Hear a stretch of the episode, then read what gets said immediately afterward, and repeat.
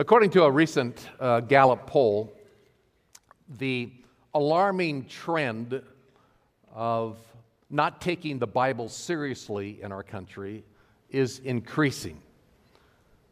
In the mid 1970s on into the 80s, a Gallup poll said uh, about 40% of Americans viewed the Bible as the Word of God, uh, that you could take it literally as the Word of God. But there's been a steady decline since then. In fact, it's been a rapid decline, apparently, according to Gallup, in the last three years, particularly.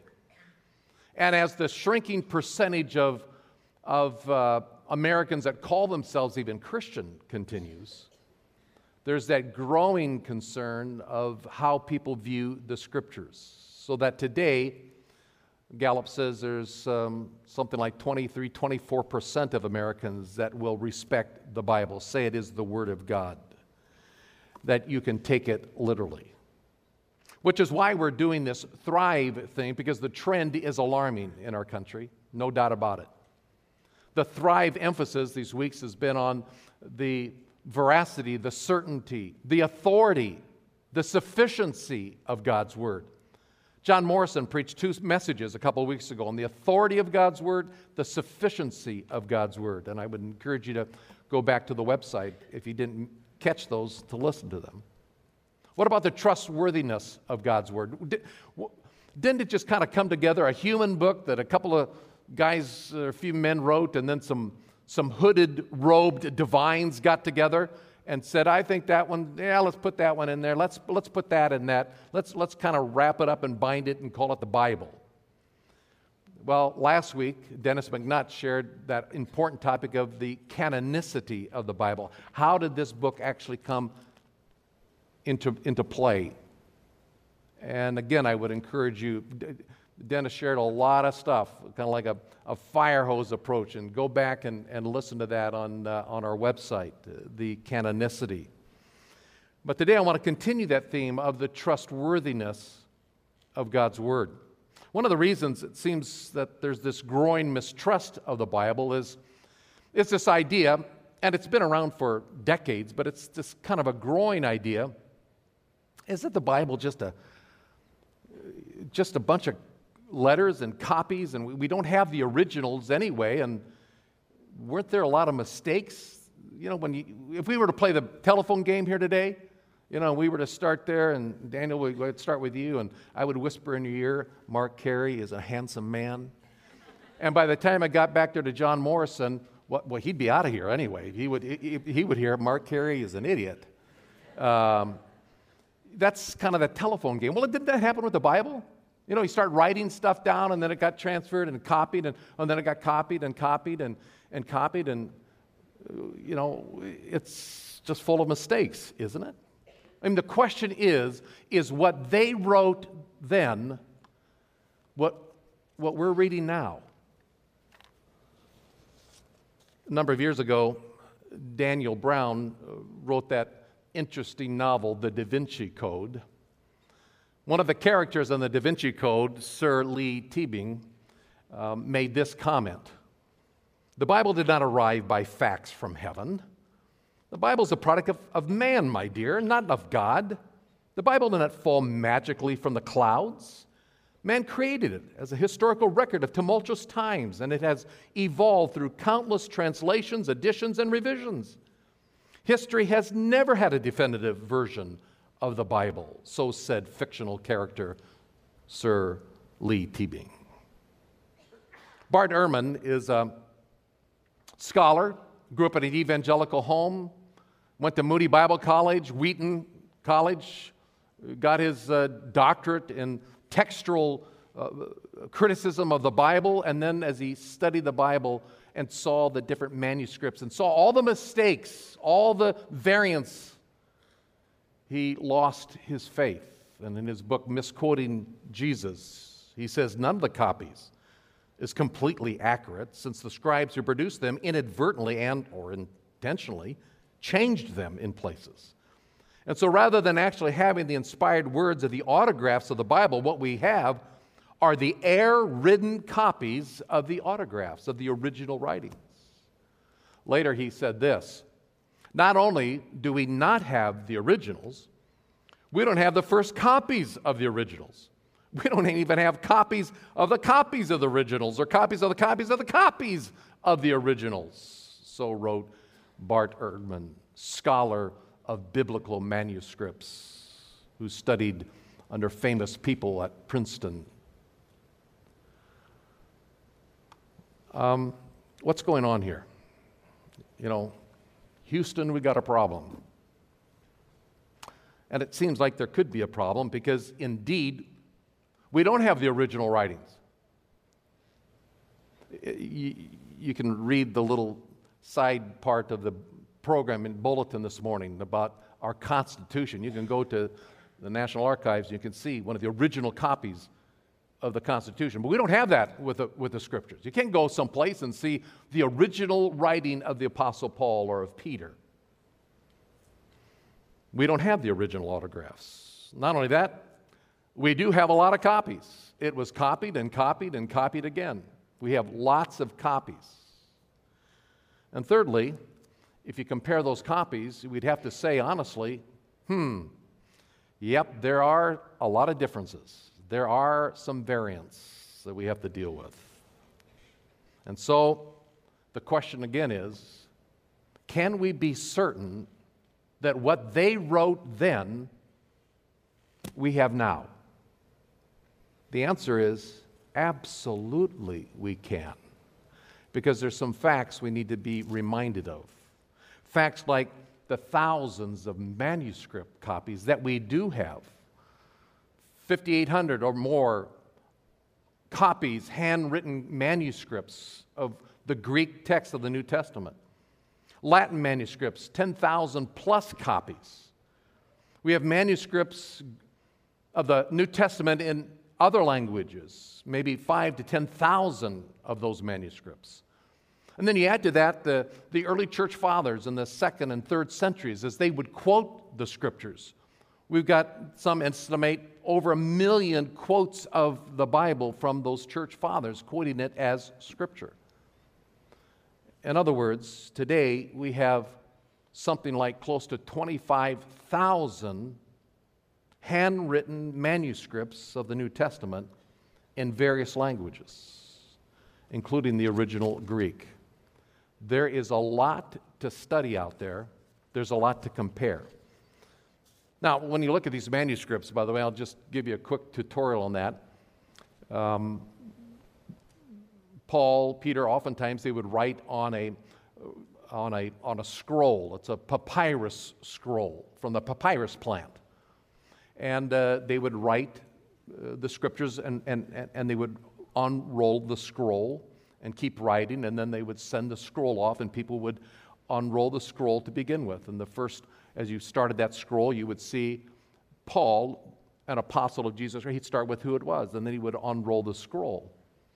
Other of these manuscripts are um, uh, written on papyruses, but they were put into kind of like a book form. It's called a codex. So the papyrus plant, dried, written on, and then formed and tied together in a book form, in a codex.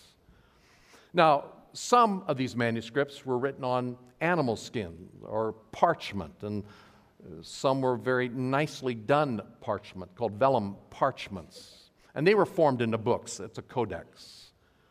And of course, then it was the 15th century that the uh, Gutenberg discovered the or invented the printing press, and so all things changed at that point. By the way, how many of you have been to the Bible Museum here? Uh, yeah, a lot of you. If you haven't been there yet, um, I would encourage you to go. There, there's actually a reproduction of a, of a Gutenberg press there, and, and plus many, many other examples of, of, of scriptures. A wonderful place to go, the Bible Museum. Uh, these manuscripts look something like, like this. This is a manuscript called P52, the John Rylands fragment. It's a two inch by three inch papyrus. It dates somewhere around 117 to 138 AD. It's a portion of John's gospel here. Or here's a copy of a codex, a book form, the Codex Sinaiticus. It's the oldest complete copy of the 27 books of the New Testament. It dates to around 350 AD. Or here's uh, another fragment or, or, or papyrus um, codex, a part of one, P75. It dates somewhere 175 to 225 AD. It's about the size of the Bibles we carry today, 10 inches by 5 inches. Um, this codex contains, it's, it's the oldest complete version of the Gospel of Luke and parts of, of John. Here is the, the Chester Beatty papyrus, and you can kind of see how the plants, the fibers of the plants, uh, of the papyrus plant, and they would write on this. This dates back to about 250 AD. Well, there are thousands and thousands and thousands of these things.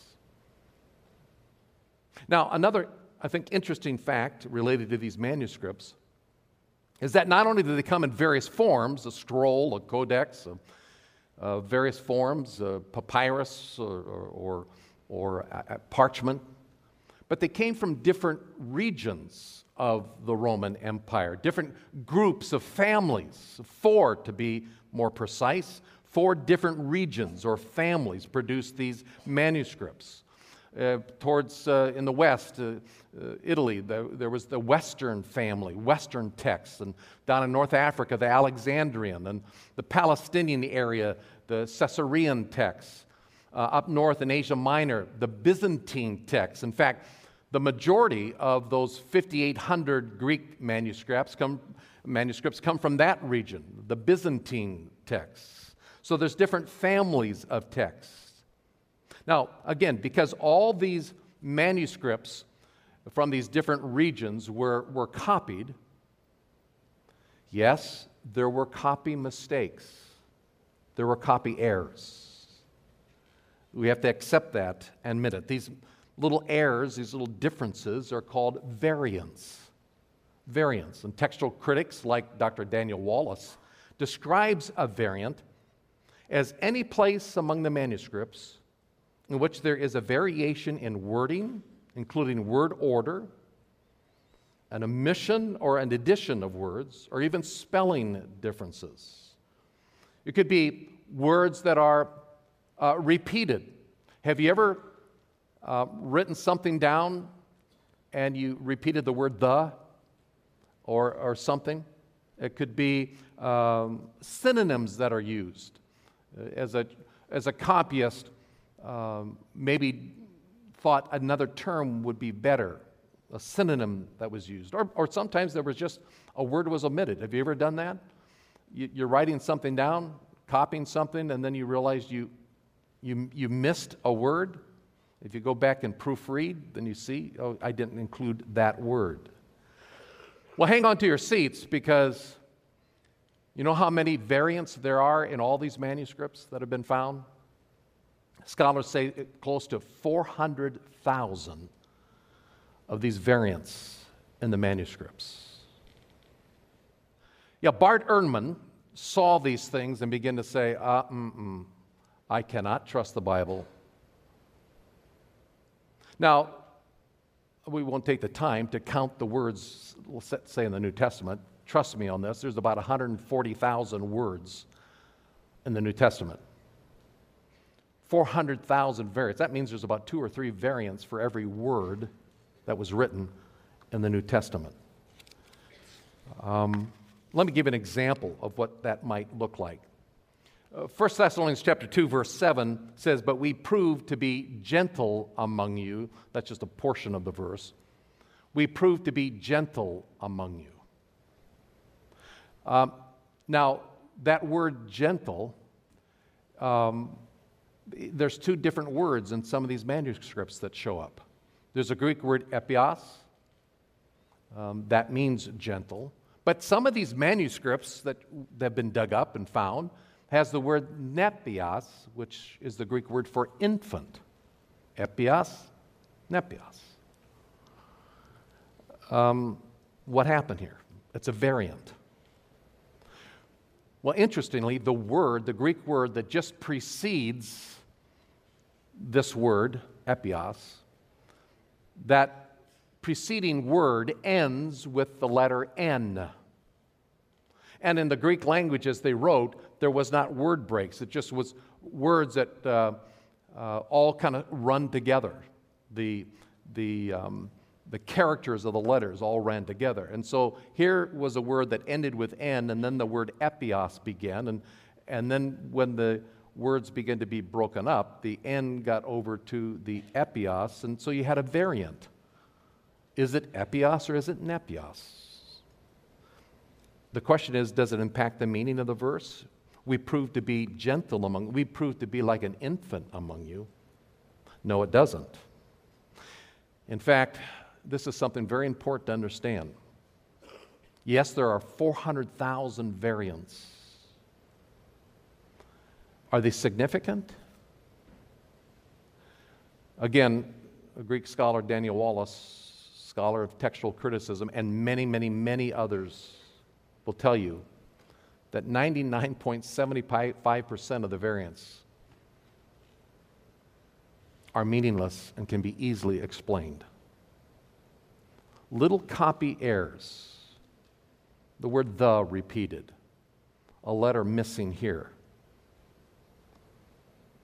Almost, or you could say less than 1% of the variations, of the differences of these thousands of manuscripts impact meaning in some degree. Very, very minute. William Lane Craig, a great apologist thinker in his book Reasonable Faith, says this Scholars of almost every theological stripe attest to the, to the profound care with which the New Testament books were copied in the Greek language and later transmitted and preserved in Syriac and Coptic and Latin and in a variety of other ancient European and Middle Eastern languages.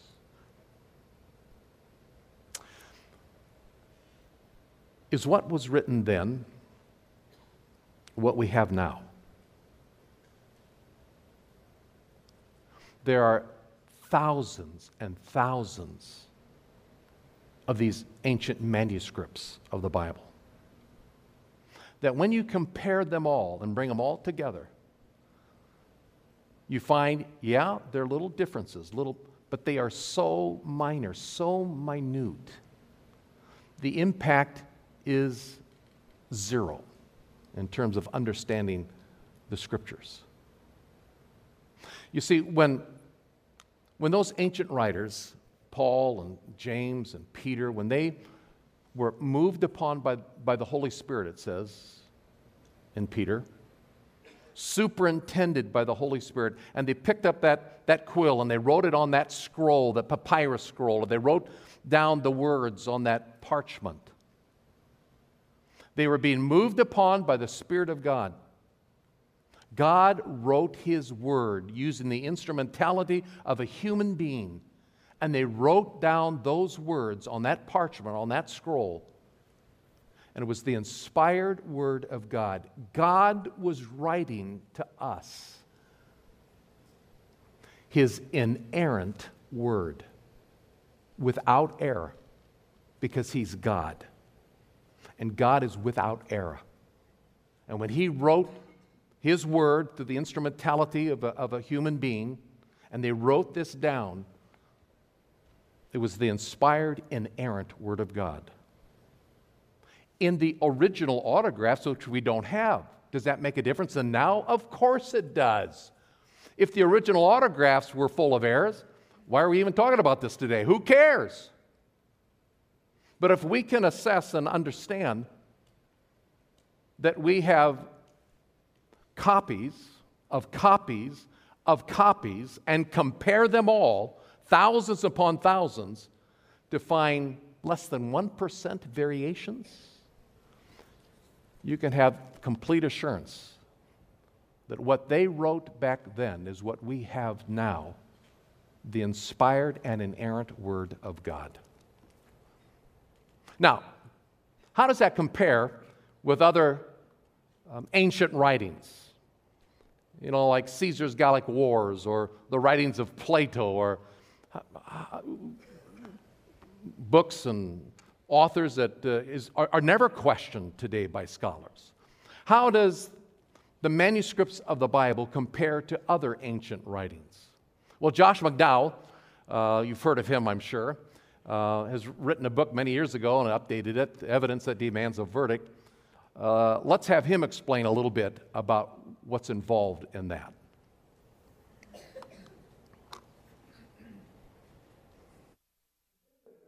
The bibliographical test of any document, we're applying it to the New Testament. And the question is, how many manuscripts do you have? The more manuscripts you have, the easier it is to reconstruct the original. For example, if you have 20 manuscripts, and in those manuscripts you have the Gospel of John, but in John 3 16, there's three different renderings in those manuscripts. Some translate, For God so loved the world, some say God thought a lot about the world, and some say God thought the world was cool. How do you know what's in the original? You can't. It's impossible. However, if you have four or five hundred manuscripts, then oh, it is so much easier to use those manuscripts to recreate the original to a high percentage of a pure text. Again, let me compare the number of manuscripts with other literature of antiquity. For example, Caesar and the Gallic Wars, there's only 10 manuscripts that survive. Of Plato, there's only seven manuscripts. Many people consider the Roman historian Tacitus the, the number one Roman historian, and yet there's only 20 manuscripts that remain of his annals. Of Pliny the Younger, seven manuscripts survive. Of Thucydides, eight manuscripts. Suetonius, eight manuscripts. Of the Greek historian Herodotus, there's only eight manuscripts that survive. Everything else is lost. Sophocles, there's 193. Of Lucretius, there is two. Of Euripides, nine manuscripts. Of Demosthenes, there's about 200 manuscripts. Now, Aristophanes, there's only 10, maybe 12 at the most. And Aristotle, only 49 manuscripts. Do you know what there is of the New Testament? Just of the New Testament, I've been able to document 24,633 manuscripts of just the New Testament. I never knew that until I set out to write evidence that demands a verdict against it and found out that I was wrong. I was dumb. The only problem is others were dumber. They made a movie out of that Dumb and Dumber. But in that whole process, I concluded there's absolutely no comparison in numbers between the New Testament and any other book in all of history. You see, there is no comparison between our Bible and other ancient documents. God has preserved His Word in thousands upon thousands of manuscript copies that we can compare and we can understand and see, um, some as early as the second and third centuries. Um, let me mention something, by the way, regarding, and this could be another whole topic, but we won't, we won't be bored with this, but um, uh, we have different translations, don't we? I'm, i use here the New American Standard Version because I've been using it since college days. How many of you use a, a, an NASB, a New American Standard Version? Okay, there you go. Uh, how many of you use a King James Bible or New King James? All right, good. How about an NIV, an NIV Bible? Okay, hands go. up. How about an English Standard, ESV? Inevitably, th- this happens. I've done this little survey over the years. It kind of breaks down a fourth and a fourth and a fourth and a fourth. Different translations, right? And, uh, you know, I might be reading here from the New American Standard, and you're saying, that's not what my Bible says. How, how do we get these different translations? Can we trust them? Again, that's a whole other study by itself, but let me just say real quickly some of these differences that we have in our translations are due to the fact that translation committees, people got together and they looked at these original ancient manuscripts and they said, We're trying to figure this out, make a good English translation, and we think this English word would, would translate this Greek word the best or this English phrase would translate this Greek phrase the best. And so, depending on the translation committees and their preferences, they would take those manuscripts and put English words in that they thought was best. So, we have different translations because of the preferences of the translation committees. Some of them are due to the fact that maybe this translation committee uh, was using this set of manuscripts that had a few of these variants. And so it has a, a few changes that way. Uh, I mentioned earlier the regions, the families of texts, the four different regions that these manuscripts are found. Uh, the, the vast majority of the manuscripts come from that uh, Asia Minor, that place, it's called the Byzantine text. That's, that is the text family that the King James Version is based on. They're more recent, uh, 1000, 1100, um, the New American Standard, some other translation are based on more the, the Western texts. There's not as many of them, by far fewer. They're older. And so there's a little different uh, approach to, to how to uh, use this. But we're talking about, what, less than 1% in the variations? Yeah, there's some differences, but when you hold that Bible in your hand, you don't need to know Hebrew or Greek you can rest assured that a translation that you're using, by the way, you know what Jesus used? A translation. You can rest assured that what they wrote then, we indeed have now. Um, here's the bottom line we truly can trust the Bible. We can truly trust the Bible because what they wrote then is what we have now. Jesus put a high premium on the fact that the Word of God was going to be transmitted faithfully throughout the centuries. Because just before he was crucified, he went to his knees in prayer to the Father. And he prayed, Father, sanctify them in truth. Your word is truth. Sanctify them, set them apart as holy, Father, because your word is truth. And that prayer is still being answered this very day. The word is truth. God has sovereignly preserved it. This has been transmitted over the centuries of time. We have scholars that can take these manuscripts and compare them, we have the absolute assurance that Jesus' prayer is being answered today. That when you come to the Bible and you come in faith and you come humble hearted, you come into his presence and say, Oh Lord, teach me your ways. I don't want to be conformed to the world's way of thinking. I want to be transformed by the renewing of my mind and my mind is going to be renewed by the living and abiding, the precious Word of God. And so, Father, sanctify me in truth. Change my life. I don't want to be the person I was yesterday. I want, I want, I want your character to be formed in me. I want to live for your glory as a child of God. And the, the power of the Word of God is as real, is as powerful today as it ever has been because this is the living, abiding Word of God. You can trust it. God has graciously preserved His truth in a book. And so we come to that book, and it's in this book that we read about how we can have a life of love and, and joy and peace. It's here, it's in this book. It's a book that we can go to and find out how, how to have abundance in, in our married life or in our singleness. It's found here in the book. Want to know how to raise children? Want to know how to, how to love your elderly parents? Right, right here. This, this, this word of truth. You want to know how to live as a, as a citizen of heaven? Well, while we live here in this country, this is the book to go to. You want to know how to love the unlovely? Do you want to know how to be patient when you've been wronged? Right here. This book teaches us. You want to know how to encourage the faint hearted? You want to know how to admonish a sinner? You want to know how to suffer well in the pains of life? Do you want to know how to, how to live well in prosperity? This book teaches us. Because Jesus prayed it sanctify them in truth. Your word is truth.